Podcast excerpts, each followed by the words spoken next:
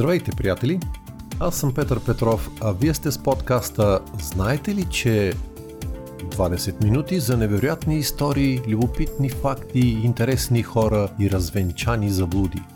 Приятно прекарване!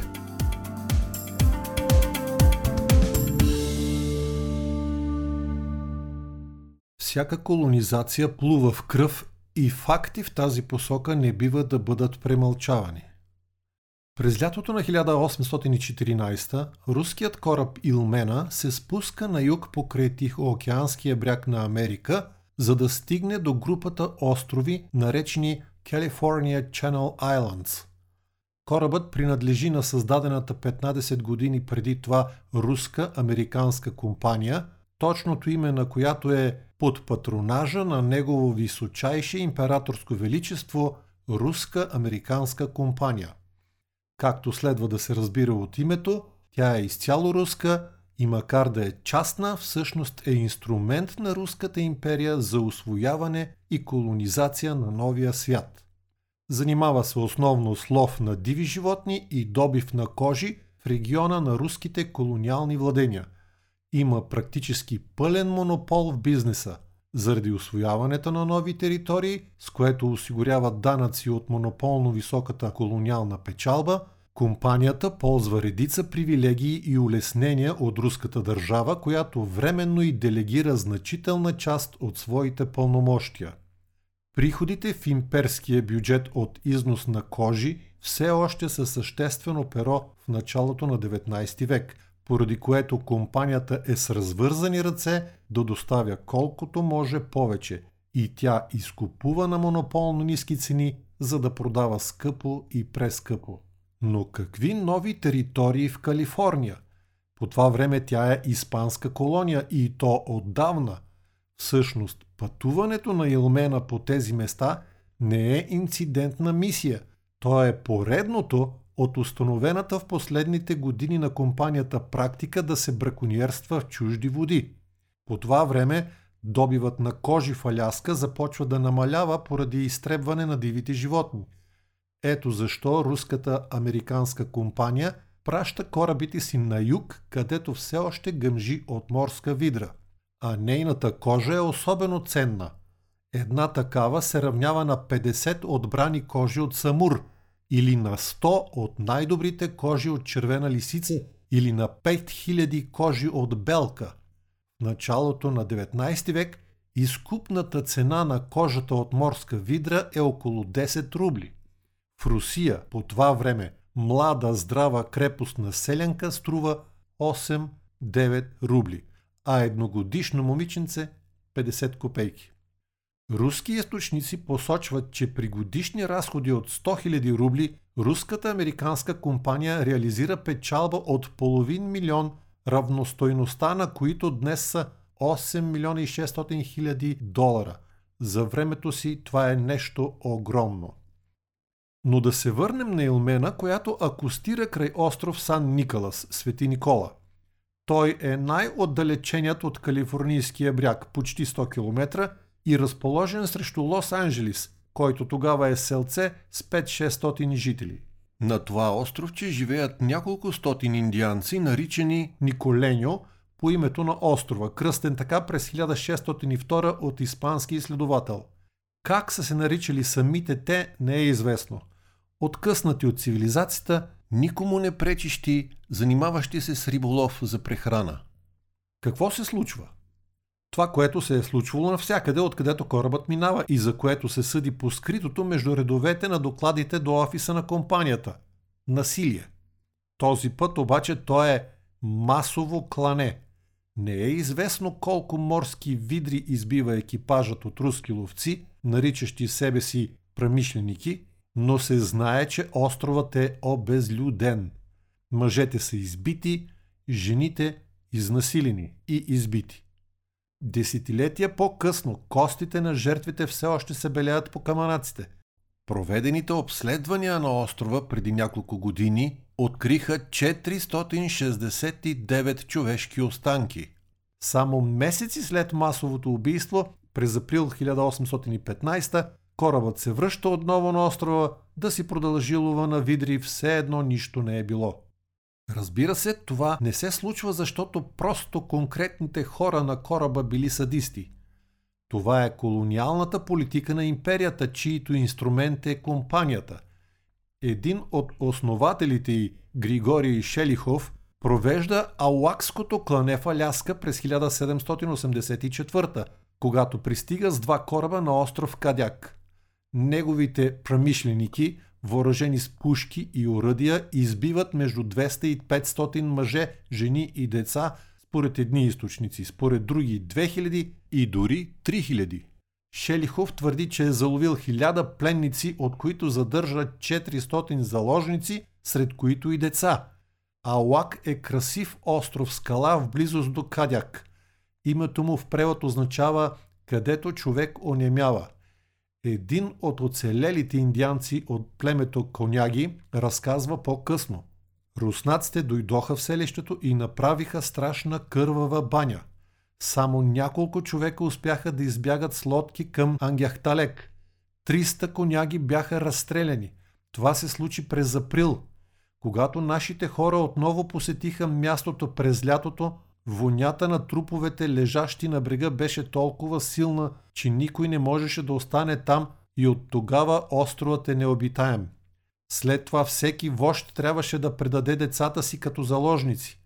Спасиха ме само молбите на баща ми и многото кожи от морска видра, които даде. Но това не е началото. През 1759 руски търговци на кожи се установяват на остров Уналяска или Уналяшка.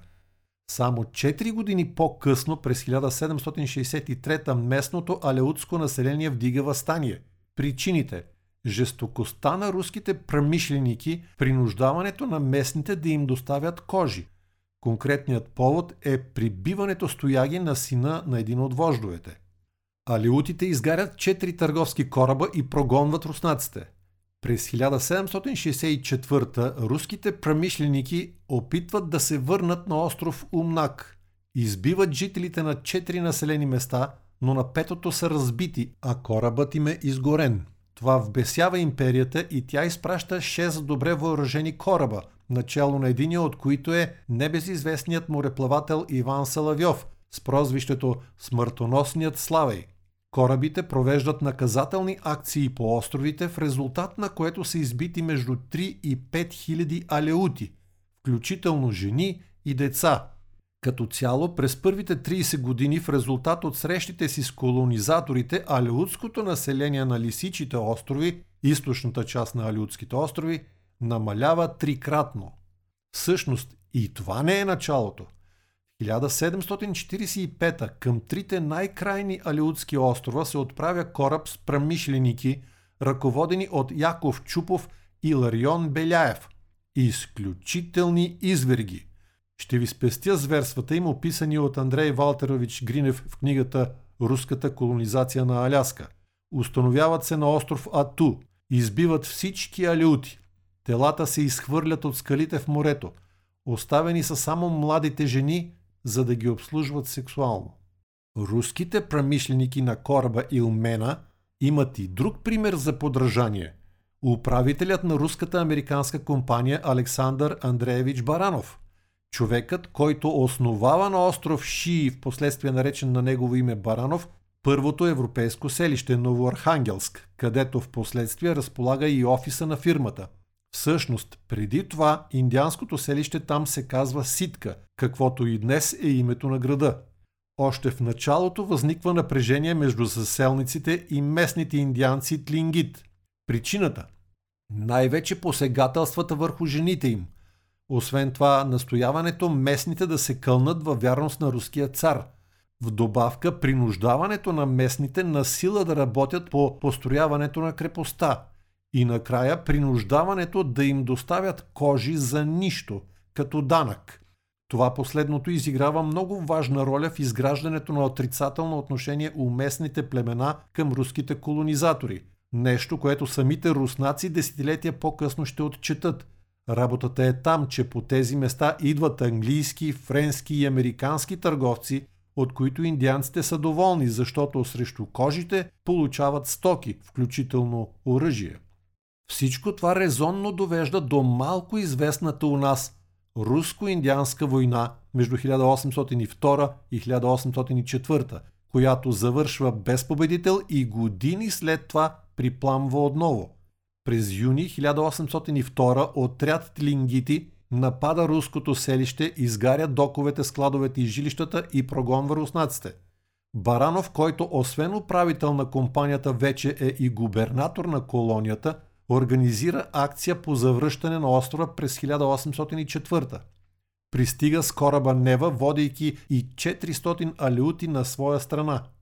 Завързва се четиридневна битка, при която самият Баранов е ранен в гърдите и е прибран на кораба. И двете страни поставят ултиматум на другата да се предадат. Само оръдията на Нева предотвратяват повторно поражение на руснаците. За нещастие на индианците Куршум взривява резервния им барут. Започват преговори за примирие. На петия ден руснаците си изненада откриват, че през нощта индианските войни са се евакуирали. Но войната не приключва. Продължава по друг начин. Клингитите организират блокада на острова. Разполагат се в удобна за наблюдаване подхода към острова местност на континента и всеки път, когато се появят продавачи на кожи, ги връщат. Блокадата се оказва ефективна – Баранов започва да изпраща редовни съобщения към вожда на племето Катлиян с предложения за премахването й. Всички те са отхвърляни. Междувременно американците се възползват от създалата си ситуация и отварят изкупвателен пункт за кожи на континенталния бряг в близост до лагера на тлингитите. През 1822 племето неочаквано се връща в ситка и започва да възстановява домовете си. По това време Баранов вече не е жив. Изследователят на тлингитската култура и история Хърб Хоуп, който сам е тлингит, съобщава, че вождат Катлиаан изпраща следното съобщение на руснаците. Планините около Ситка са наши. Никой руснак няма право да ловува елени или мечки в тях, докато ние сме тук. Ако някой руснак или алеут се опитат да ловуват по тези хълмове, ще го правят на собствен риск. Така всичко се връща там, откъдето е започнало. През 1855 някаква искра отново разпалва старата връжда. Тлингитите пак атакуват руското селище и в двучасов бой го превземат почти цялото. Впоследствие са отблъснати от руската корабна артилерия. Ще минат още десетина години и Русия ще се озове в изключително тежка финансова криза. Всъщност, тя е в постоянна криза през целия 18 век, когато разходите надвишават приходите и разликата непрекъснато расте. В края на века тя е около 10 милиона рубли. В средата на 19 век, през 1850, бюджетният дефицит вече е 33,5 милиона рубли, при брутен вътрешен продукт около 200 милиона. Особено тежък удар е Кримската война, която Русия губи. Според комплексната оценка за разходите на воюващите страни, публикувана в изданието Advocate of Peace от август 1869, преките разходи на Руската империя са не по-малко от 160 милиона британски лири, повече отколкото са разходите на всички други воюващи страни взети заедно. В тогавашни рубли това прави над 1 милиард. В тези условия – руският император започва да отчита. Аляска е на друг континент. Разходите по поддържане на колонията са големи, а тя вече не носи печалба. Популацията от видри и тюлени е избита до пълно изчезване. Далечна е и незащитима. Тя е Сибир на Сибир. На границата на колонията с Канада има британски войски които ако решат могат да я превземат без Русия да може да предприеме нещо. На огромната територия има всичко на всичко 812 руски поданника. А Британската империя, която току-що я е победила в Кримската война, е най-големият и омразен враг на руската в момента. Местните племена са враждебно настроени към руснаците заради зверското им отношение към тях и благосклонни към другите заради възможностите, които им предоставят – Аляска все повече прилича на куфър след и след консултации с правителството, императорът се съгласява да започне предлагането й за продан. Това, впрочем, не е първият отказ на Русия от колониални владения, последван от продажба. Половин век преди това някогашният губернатор на Аляска Баранов решава, че на Русия се полага и по-топло място. Така през 1812 на брега на Калифорния, северно от Сан-Франциско, бива създадена крепостта, станала известна като Форт Рос, руската крепост. Тя разбира се е построена на испанска колониална територия и възникването й създава осложнения в отношенията между Испания и Русия. Но докато испанците се чудят как да ги изгонят от владенията си, през 1841 Русия сама продава крепостта и я напуска. Причините са същите. Морската видра е избита, няма приходи, а с индианците постоянно има стълкновения, макар руските източници да твърдят, че не са кървави. И така, прецедент има, причини има, решение има. Аляска е предложена на Съединените щати, за да не попадне в ръцете на Великобритания. Американците не горят от особено желание, отлагат разговорите за след гражданската война, но в крайна сметка се съгласяват да купят. В американската преса от това време има унищожителни критики за неизгодността на сделката. На 18 октомври 1867 Аляска официално е предадена на САЩ. Церемонията по предаването се състои в Ситка, мястото на което избухва войната между завоеватели и местно население. Така приключва една колониална история, потопена в много кръв, животинска и човешка не е приключила само руско-индианската война. Тя свършва, макар и неофициално, 200 години след началото й. През 2004 потомците на вожда Катлиан поканват в ситка наследниците на някогашния губернатор Баранов да подпишат мир. Подписват. Сложена е точка на една война, която в Русия наричат руско-тлингитска, за да не се знае с кого е воювала империята – но ние да се върнем пак на остров Сан Николас край Калифорния. Оказва се, че след клането през 1814 все пак има оцелели. Може би са били 20 на души. Може би, защото дълги години никой не проявява желание да огледа мястото. Едва през 1835 21 години след геноцида, католическата мисия в Санта Барбара спонсорира операция по спасяване на оцелелите. Вероятно до ушите им са стигнали разкази на рибари, че на острова се забелязва присъствие на хора. Изпратената шхуна прибира последните 6 човека – 5 жени и един старец. На острова обаче остава една млада около 25 годишна жена. Едни източници твърдят, че е излязла буря – и корабът е тръгнал преди тя да се качи, за да не се разбие в скалите. Други казват, че тя е скочила от кораба и е доплувала обратно до острова. Във всеки случай корабът не се връща, защото е изпратен да вземе пратка дървен материал от Монтерей, а в залива на Сан-Франциско търпи крушение и потъва. Липса на кораби се дава като причина за спиране по-нататъчните спасителни операции. Отведените избират да живеят в мисията Сан Габриел Архангел, но скоро след това измират поради липса на имунитет към болестите на цивилизацията. През годините след тази акция са направени няколко опита вече носещата прозвището самотната жена да бъде намерена. Отец Хосе Гонзалес Рубио от мисията в Санта Барбара финансира едно издирване, което завършва безуспешно. Впоследствие един американски трапер на име Джордж Нидевър – се запалва по историята. Прави два неуспешни опита и едва на третия през 1853 18 години след изоставянето и 39 след клането, откриват следи по пясъка и парчета тюленова мазнина, оставена да изсъхне. При последвалото издирване я откриват в колиба, изградена от китови кости, облечена с пола от пера на корморан. Намират и истинското и жилище в близка пещера – Отведена е в мисията Санта Барбара. Сведенията от тогава казват, че се усмихвала непрекъснато.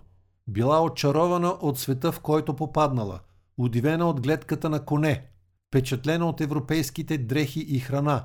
Нидевър я описва като средно висока, закръглена, вероятно 50 годишна, силна и действена, с приятно лице и здрави зъби, макар и износени. Харесвала посещенията на любопитни жители на Санта Барбара, пеела и танцувала на публиката си. Един от ловците участвал в откриването и записва нейн рефрен, който тя си припявала. После го предава на свой приятел, който го записва на восечен цилиндър през 1913. Песента е известна с името Токи Токи. Чуйте я. Токи Токи, я хамена, Токи Токи, я хамена, Токи Токи, я хамена, Овелешкина, Ису я хамена. Токи Токи, Яхамемина. Токи, токи, Яхамемина. Улелешкима, нишу Яхамемина. Улелешкима, нишу Яхамемина. Токи, токи. Никога няма да разберем за какво е пеела. Само седем седмици след пристигането си самотната жена умира от дизентерия. Тя обичала прясната царевица, зеленчуците и плодовете, които не била опитвала през живота си. Смята се, че рязко сменената диета, променената бактериална среда и липсата на имунна защита са способствали за заболяването и кончината й. В краткото време на пребиваването и в мисията са записани само четири нейни думи, за две от които не е сигурно какво точно е казвала. Известните са Нахе, човек и Тойква, небе. Срещите с представители на различни индиански племена от околностите с цел установяване на някаква близост в езиците завършват безрезултатно. Кръстена е малко преди смъртта с християнското име Хуана Мария.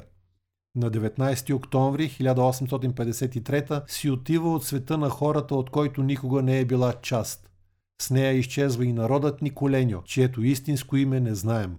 Отива си езикът на тези хора, който никой не успява да разбере. Нейната трагична история става основа за романа на Скот Одел «Островът на сините делфини», излязъл през 1960-та. Четири години по-късно е създадена и филмовата версия на романа. Личните вещи на Хуана, кошницата за вода, костни игли и други дребни предмети, донесени от острова, остават част от колекцията на Калифорнийската академия на науките – и като такива биват унищожени при големия пожар в Сан-Франциско през 1906. Полата и от пера е била изпратена в Ватикана, но изглежда е загубена. През няколкото седмици в цивилизацията Хуана живее с съпругата на Джордж Ниведър, Мария. Години по-късно след смъртта на Мария до нейна снимка е намерена фотография на индианска жена. Предполага се, че е на Хуана. Така си заминава самотната жена. Сякаш никога не я е имало. А империята, тя си сменя козината, но нрава не. Обаче всяка империя се удавя в кръвта, която е проляла.